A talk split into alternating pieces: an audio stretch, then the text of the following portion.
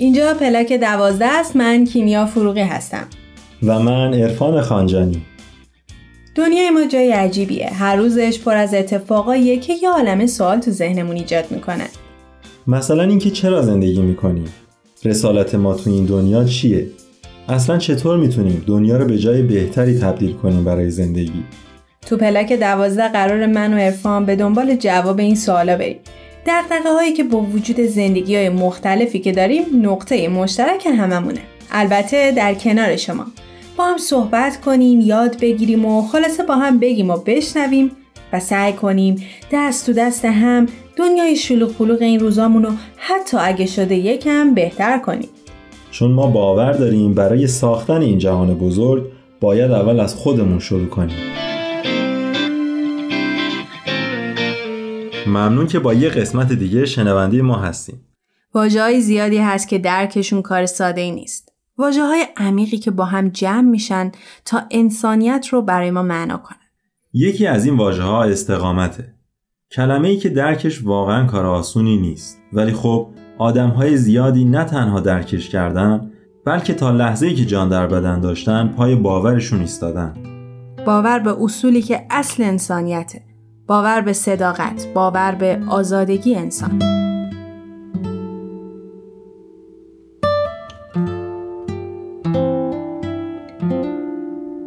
داستان ما یکیست قسمت دوم.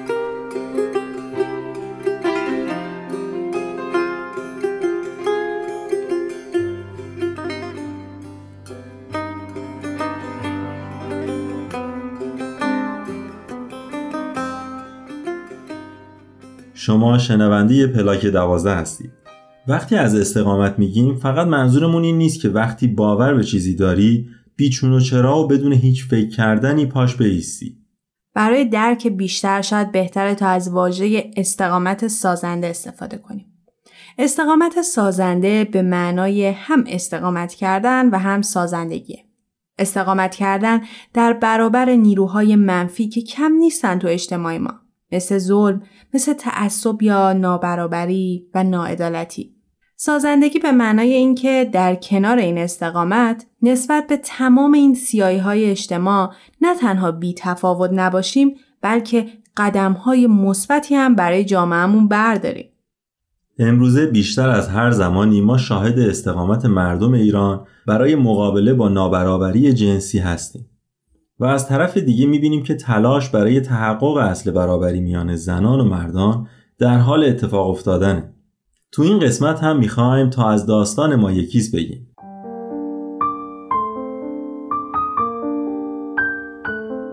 روز 18 ژوئن 2023 چهلمین سالگرد اعدام ده زن بهایی در شیراز بود که در یک شب توسط جمهوری اسلامی به دار آویخته شدند.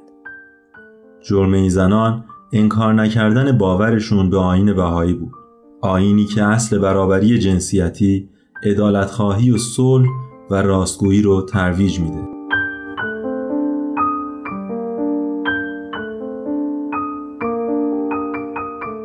با برنامه دوم داستان ما یکیز همراه شما هستیم.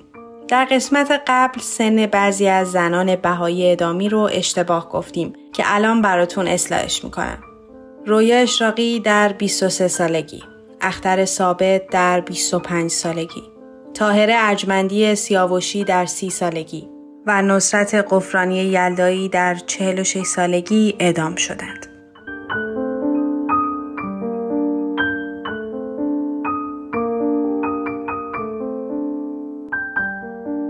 برای اونایی که شاید قسمت قبل رو گوش نداده باشن یه توضیح بدم.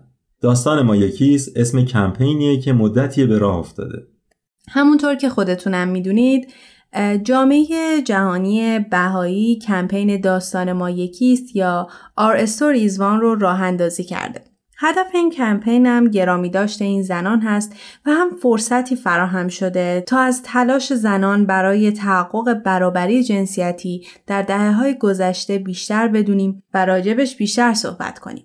زنانی که با هر پیشینه و عقیده و باوری یک هدف مشترک داشتن و استقامت رو زندگی کردن. سالهای زیادیه که سرکوب و ظلم همواره جزی از زندگی جامعه بهای ایرانه. البته این چیز عجیب و غریبی نیست. چون تا بوده هر تغییری که به سازندگی و اصلاح کمک می‌کنه با مخالفت متعصبان مذهبی و گروه های منفعت طلب روبرو میشه. در پی همه این ظلم ها و سرکوبا واکنش جمعی بهایان ایران دوری از هر گونه اقدام خشونتبار بوده که به هر شکل می‌تونسته به خودشون و دیگران صدمه بزنه. اشکان عنایتی تو این برنامه ما رو همراهی می‌کنن تا از استقامت بهایان در برابر این ظلم و سرکوب برامون بگن.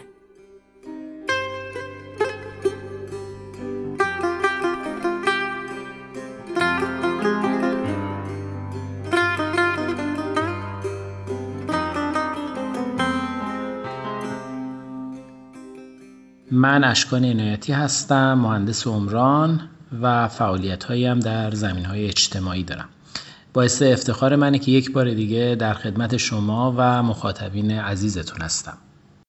کلمه استقامت در عبارت استقامت سازنده به معنی اینه که وقتی در زندگی سختی ها یا چالش های پیش میاد که البته جزء طبیعی زندگی هر کسیه بتونیم خودمون رو به بهترین نحو ممکن با شرایط جدید تطبیق بدیم و با توجه به این وضعیت جدید عمل کنیم. یعنی وقتی این حالت سخت و مشکل ما رو از حالت عادی خارج می‌کنه ما بتونیم از نظر ذهنی، احساسی و رفتاری به نوعی عمل کنیم که دوباره بتونیم با سازگاری با شرایط جدید ولی همون اهداف متعالی که داشتیم رو دنبال کنیم.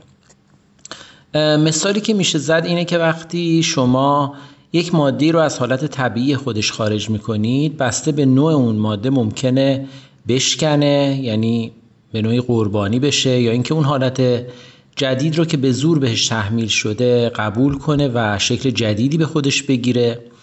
یعنی در حقیقت تسلیم اون نیروی بیرونی بشه.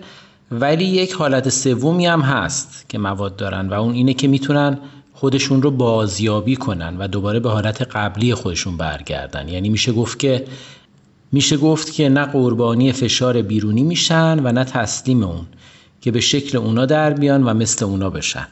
منظور ما از استقامت اینجا دقیقا این مفهوم هستش.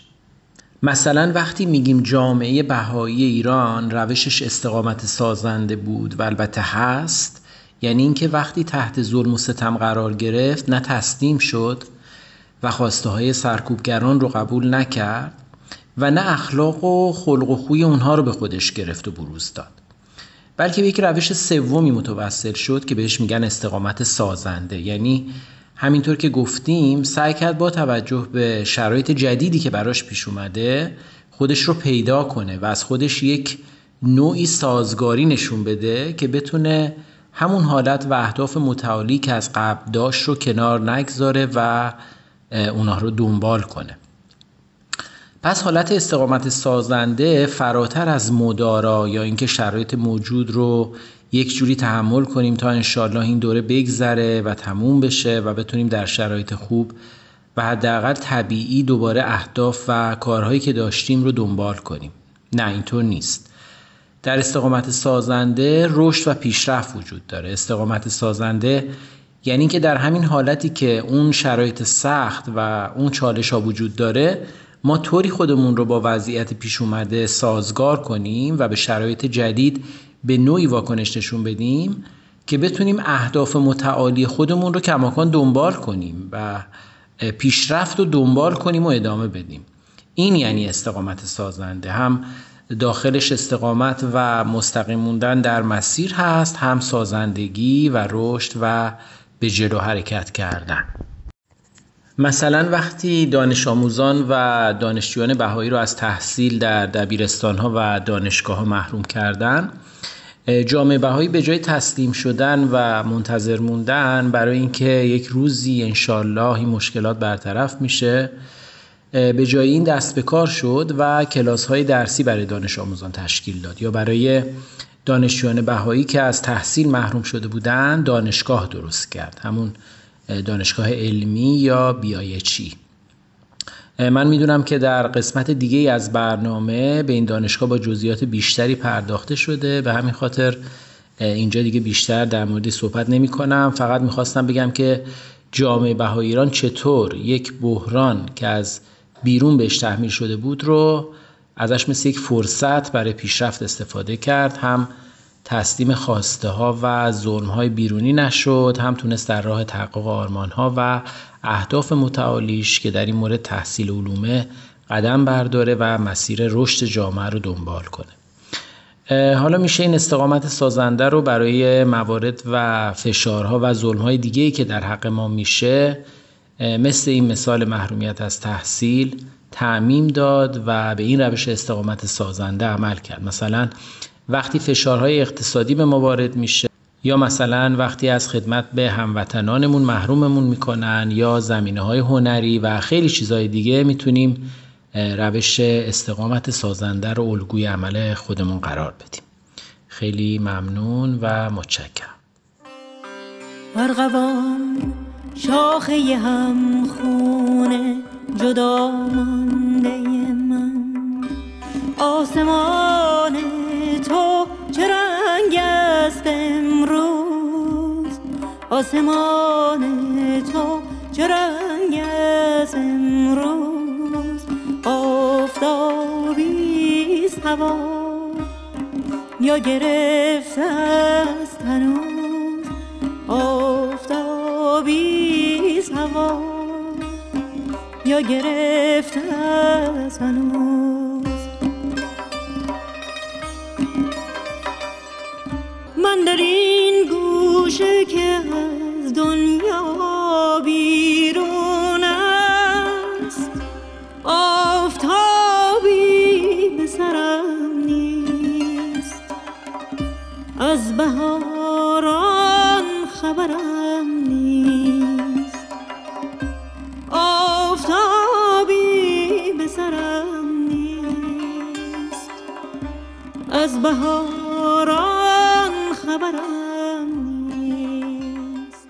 برای پیوستن به کمپین داستان ما یکیست با فرستادن نوشته، موسیقی و هر هنری که دارید روایتگر این زنان باشید.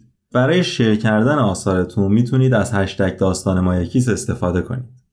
این کمپین تا 18 ژوئن یعنی 28 خرداد به صورت فشرده برگزار شده. اما همچنان تا یک سال دیگه پابرجاست و شما می‌تونید درش مشارکت داشته باشید.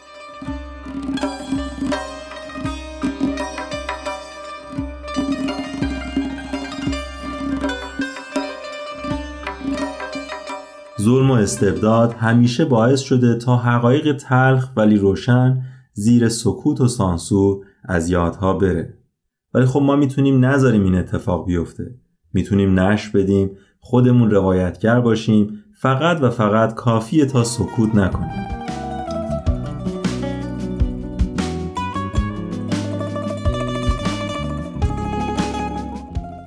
قسمت دوست داریم تا کتاب قطار چهارشنبه ها نوشته انیسا دهقانی رو بهتون معرفی کنیم. انیسا خودش از داستان این کتاب برامون میگه. با هم بشنویم.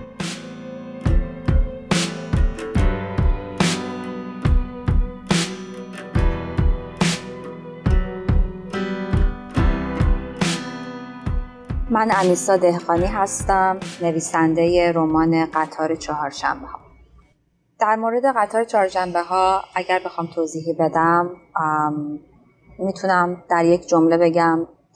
رقص من با رنج زیستم بود.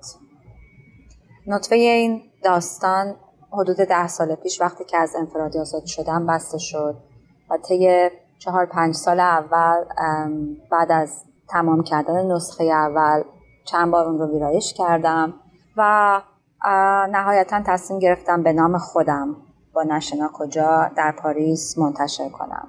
این کتاب یک رمان پنج صدایی هست. پنج راوی داره. هر راوی از زاویه دید خودش روایت می‌کنه و داستان با پنج روایت متفاوت جلو میاد.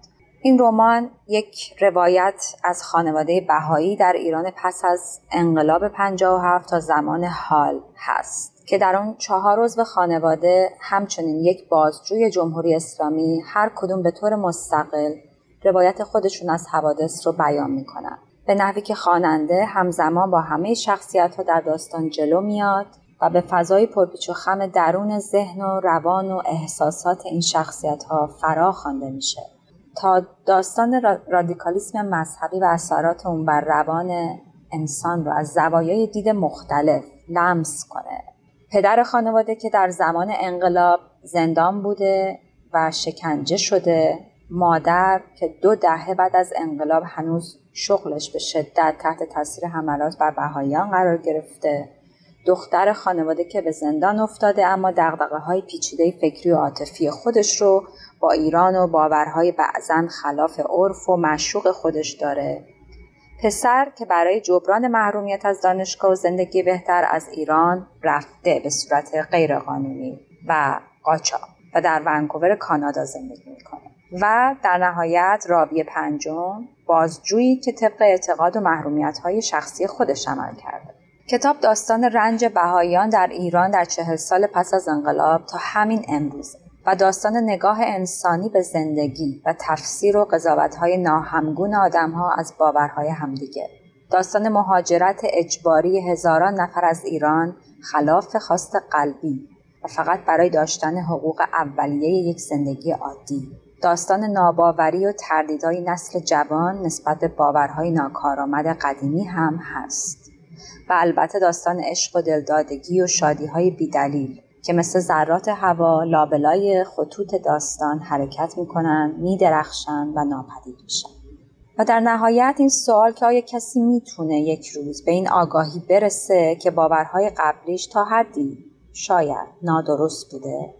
و یا اینکه باید آزاری که به دیگران رسونده رو جبران کنه آیا اصلا میشه؟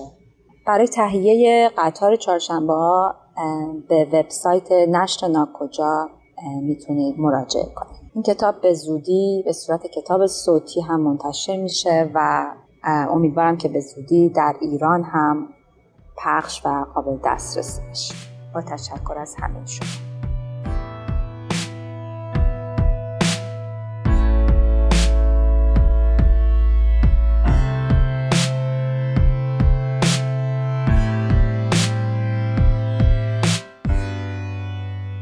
نادر عالمشاهی در مورد اهمیت کتاب قطار چهارشنبه ها اینطور نوشته. با توجه به ظلم هایی که بهایان در این سالها تحمل کردند، رمان فارسی حتی نیم نگاهی به این موضوع نداشته است. چه از سوی خود بهایان و چه از سوی نویسندگان غیر بهایی. علت این قیاب بزرگ معنایی روشن در خود دارد و چیزی نیست جز سانسور و حذف که برای داستانهایی با شخصیتهای بهایی یا موضوعات پیرامون آن مجوز نمی دهد. اما در خارج از کشور هم که کتاب ها بدون سانسور امکان چاپ و نشر دارند نیز جای این موضوع خالی است. دلیل آن شاید به تعداد کمشمار کسانی برگردد که هم اهل نوشتن رمان و داستان باشند و هم توانسته باشند مسائل زندگی بهایی ها را در ایران از نزدیک درک کرده باشند. زندگی در خانواده هایی که مدام در ترس و تهدید و از دست دادن کار، زندانی شدن و محرومیت از تحصیل مواجهند و در سالهای پیشتر برخورد دینداران آن جامعه نیز با آنان چنان شایسته نبوده است.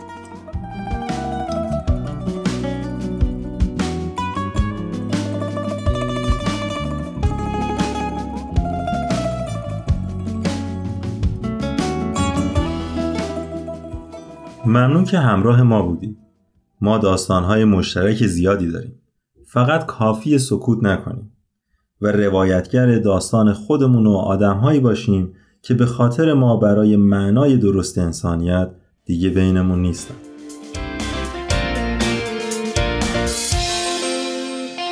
شما می‌تونید برنامه ما رو در SoundCloud، تارنما، تلگرام و اینستاگرام بی گوش بدید. فراموش نکنید که شما هم با پیوستن به هشتگ داستان ما یکیست می‌تونید روایتگر زنانی باشید که در برابر ظلم ایستادگی کردن. به امید روزی که اعدام واژه غریبی باشه در تاریخ روزگار. تهیه شده در پرژن BMS